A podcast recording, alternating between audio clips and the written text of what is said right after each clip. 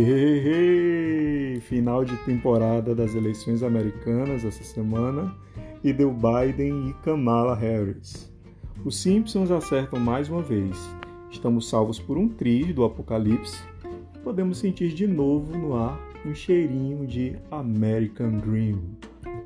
Será que as ações individuais conseguiram fazer diferença e romper com os insuperáveis tentáculos da mídia das fake news, a anticiência e o que parecia ser uma nova ordem social populista inevitável? As instituições democráticas estão funcionando? É um excelente momento para discutirmos algumas ideias do interacionismo simbólico, uma tradição legitimamente norte-americana da teoria social, e este é o objetivo do episódio de hoje. Vamos lá, fica comigo até o final, que eu ainda vou te dar dica de dois excelentes filmes disponíveis na Netflix que eu aposto que você poderá ver com outros olhos.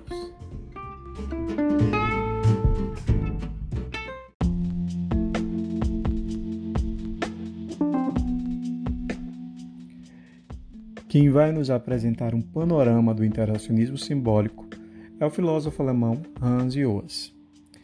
Hans Joas é focado no estudo da sociologia e teoria social, principalmente no historicismo e no pragmatismo americano. Suas pesquisas o levaram a realizar uma espécie de genealogia dos valores emergentes na sociedade. Nascido em 27 de novembro de 1948, Joas é do signo de Sagitário. Talvez isso explique por que o autor, herdeiro de uma cátedra tradicional do saber alemão, se interessa por uma tradição da filosofia social americana. Essa é a grande aventura de Hans Joas: resgatar as contribuições do pragmatismo para a teoria social, demonstrando como o interacionismo simbólico apresenta chaves de entendimentos fundamentais para a solução de problemas não alcançados por outras pesquisas sociais. Preenchendo uma grande lacuna no histórico da epistemologia americana do século XX, Ioas nos indica em sua visão por que o interacionismo simbólico é pouco compreendido. O artigo de Ioas que vamos tratar traça um histórico da tradição do interacionismo simbólico, defendendo a tese de que suas raízes encontram-se na filosofia social do pragmatismo e que seu histórico se confunde com a arqueologia das pesquisas da Escola de Chicago em duas fases distintas. A primeira, representada por nomes como Robert Parks, George Mead, William Thomas, e a segunda fase configurada no trabalho de Herbert Blumer. Temos desta forma duas chaves de entendimento: a influência do pragmatismo e a construção teórica aplicada pelas pesquisas da Escola de Chicago. É o que veremos de forma mais detida no guia de leitura a seguir.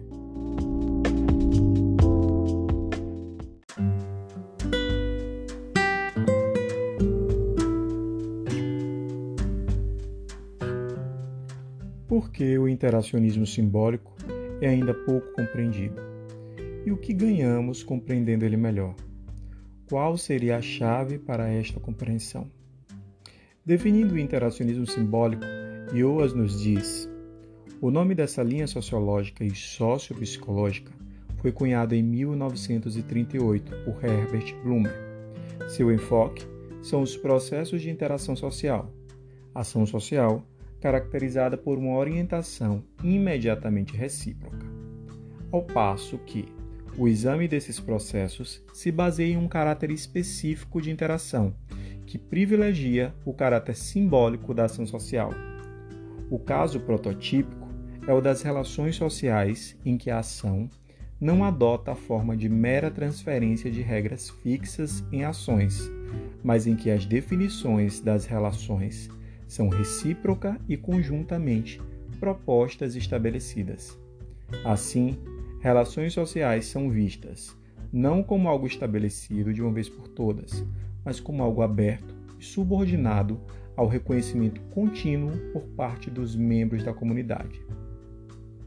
Esta é somente a concepção central, sendo inadequado reduzir a compreensão do interacionismo simbólico a ela.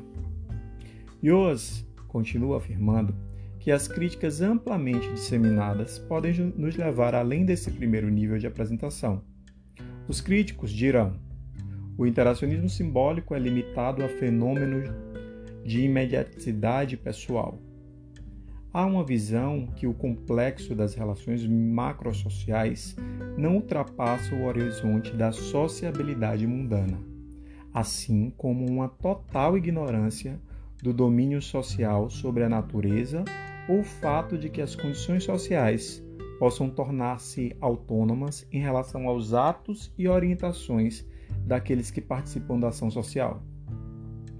Para Ioas, essas críticas não procedem quando temos em conta o montante da obra teórica e empírica produzida pela corrente interacionista, embora se apliquem bem à produção de Herbert Blumer e aos sociólogos que seguem o seu programa. Uma chave para se alcançar o significado real do interacionismo simbólico e sua potencial fecundidade teórica só pode ser compreendida quando contrastados com a velha escola, escola de Chicago, a quem dão continuidade, embora omitindo alguns aspectos de seu pensamento, continua Ewers.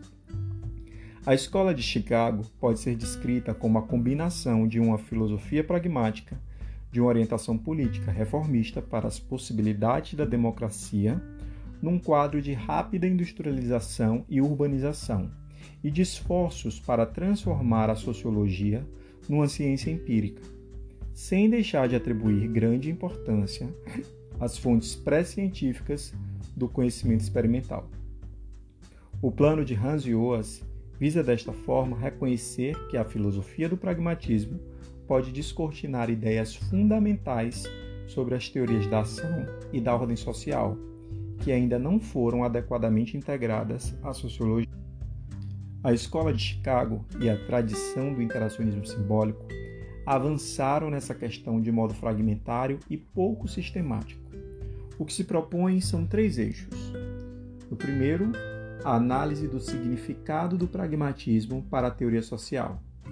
O segundo, exame das etapas mais importantes do desenvolvimento do pragmatismo em sua versão sociológica, representada nas obras de W. Thomas, Robert Parker e Herbert Blumer, bem como Everett Hughes. No eixo 3, a avaliação da contribuição teórica dessa tradição para a atual construção da teoria social.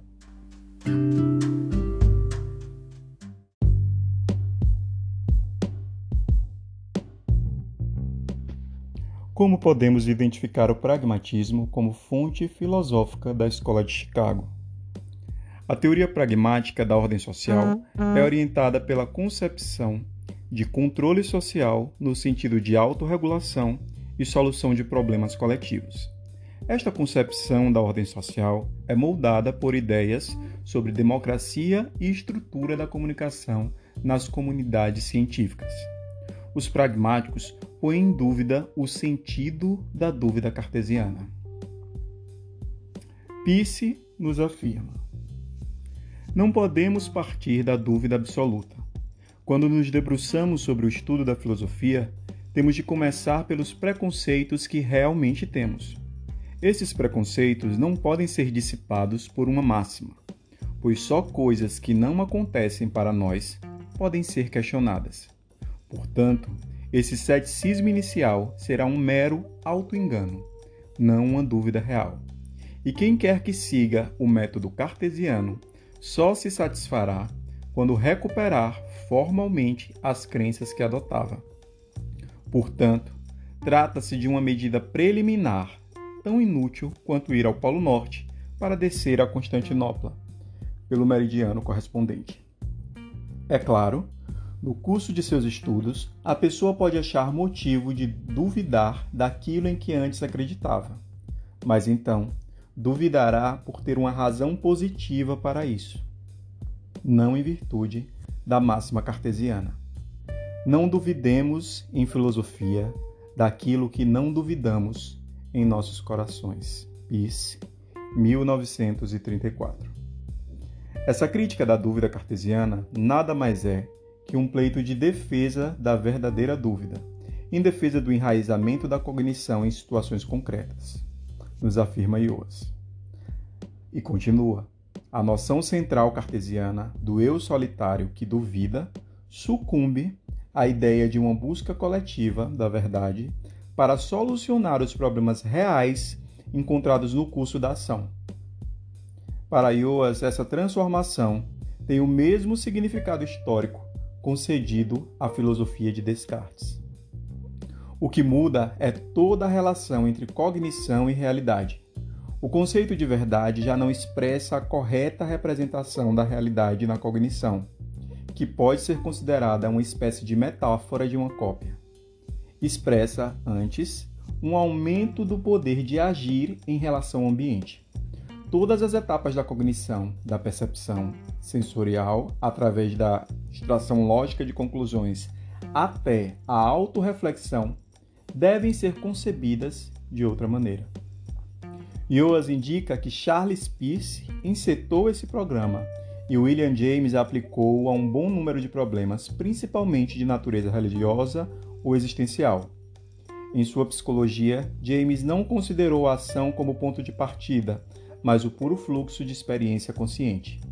Suas análises profundas e intrigantes mostravam a seletividade da percepção e a distribuição da atenção como função dos objetivos do sujeito. Yoas conclui informando que Peirce praticamente não influenciou os sociólogos, e os escritos de James tiveram influência difusa, manifesta em fazer perceber as sutilezas das experiências subjetivas. Para Ioas, John Dewey e George Mead é que exerce a influência decisiva do pragmatismo na sociologia. Esses autores perceberam a necessidade de refundar o pragmatismo nas ciências sociais e biológicas. Essa refundação assumiu inicialmente a figura de uma psicologia funcional, que visava compreender processos e operações psíquicas não só cognitivos, mas segundo sua eficácia para solucionar problemas encontrados pelas pessoas no curso de suas condutas. Cria-se assim um modelo pragmático da ação, a ação como ponto de partida e não o determinismo dos fins. George Mead contribui acrescentando à crítica da dúvida cartesiana o elemento da intersubjetividade.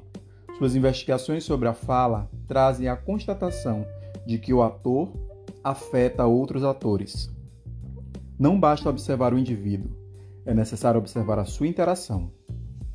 Outra definição importante trazida por Mead é que o significado do símbolo surge na interação. O eu é visto por Mead como um processo de estruturação em vez de uma estrutura estável.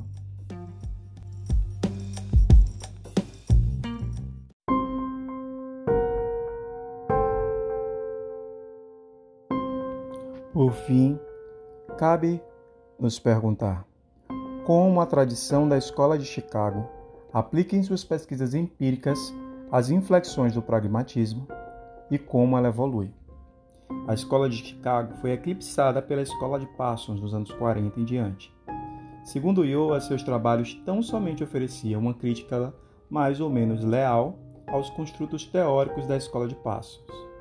É Herbert Blumer que nos anos 30 já havia cunhado o termo interacionismo simbólico que encapitaneia a reversão do declínio da escola de Chicago. Herbert Blumer observa o ser humano não como isolado, mas como ser que atua em contextos intersubjetivos. Sua obra sintetiza o legado interacionista em três premissas. Primeira premissa: seres humanos agem de acordo com os significados que o que se apresenta para eles tem. Segunda premissa: esse significado é derivado da interação com outros seres humanos.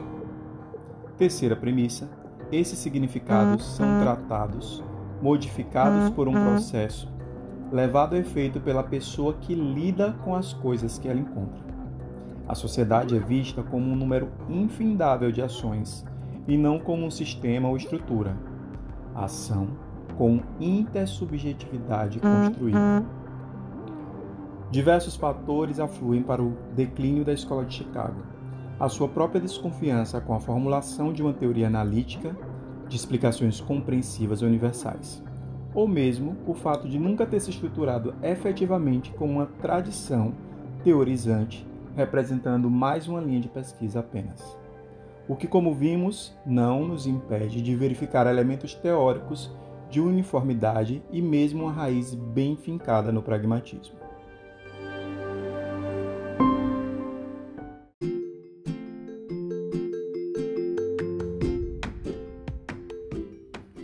O artigo de Ewers ainda faz uma análise sintética, porém abrangente, da produção da Escola de Chicago em um período que vai do início do século XX até o seu final. Seria impossível expor o apanhado teórico feito no artigo nos limites de tempo deste episódio. Os estudos da Escola de Chicago acabaram voltando-se com muita ênfase para análises microsociológicas, deixando a macrosociologia para correntes funcionalistas e outras.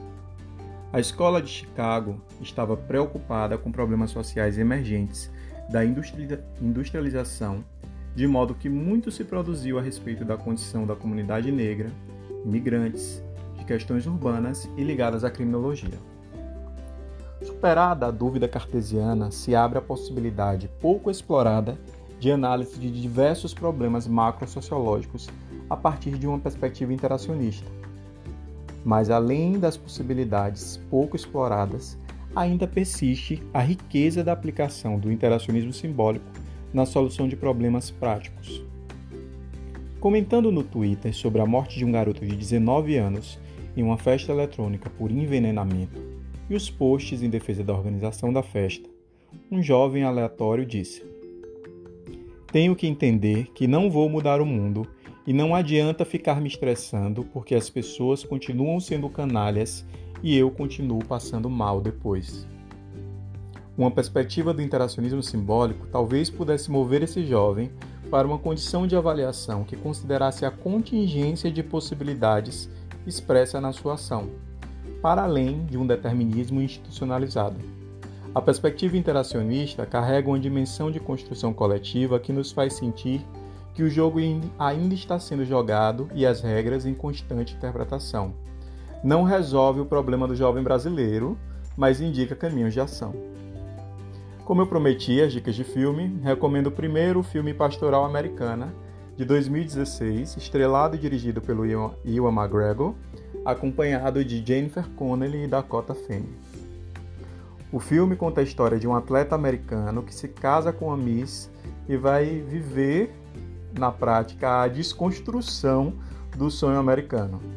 Podemos ver na tela a constatação da necessidade de se considerar o indivíduo em um meio interacional simbólico. O segundo filme que indico é O Sete de Chicago, produção de 2020, dirigida pelo Aaron Sorkin, conta a história do julgamento de ativistas que organizaram um protesto na cidade de Chicago nos anos 60. A disputa de razões pragmáticas e ideias funcionais apresentadas na narrativa com certeza poderá deixar o filme ainda melhor quando estivermos atentos. Como última recomendação, deixem para ver os filmes depois que tiverem curtido bastante a animação com os resultados das eleições americanas. É que eles trazem outros símbolos que podem dar uma desanimada, mesmo para gente que está chancelado em ficar animado pela Angela Davis. É isso, eu sou Fabrício Cruz, esse podcast foi produzido para as aulas de Teoria do Direito do professor Valber Carneiro. Obrigado pela paciência e até a próxima.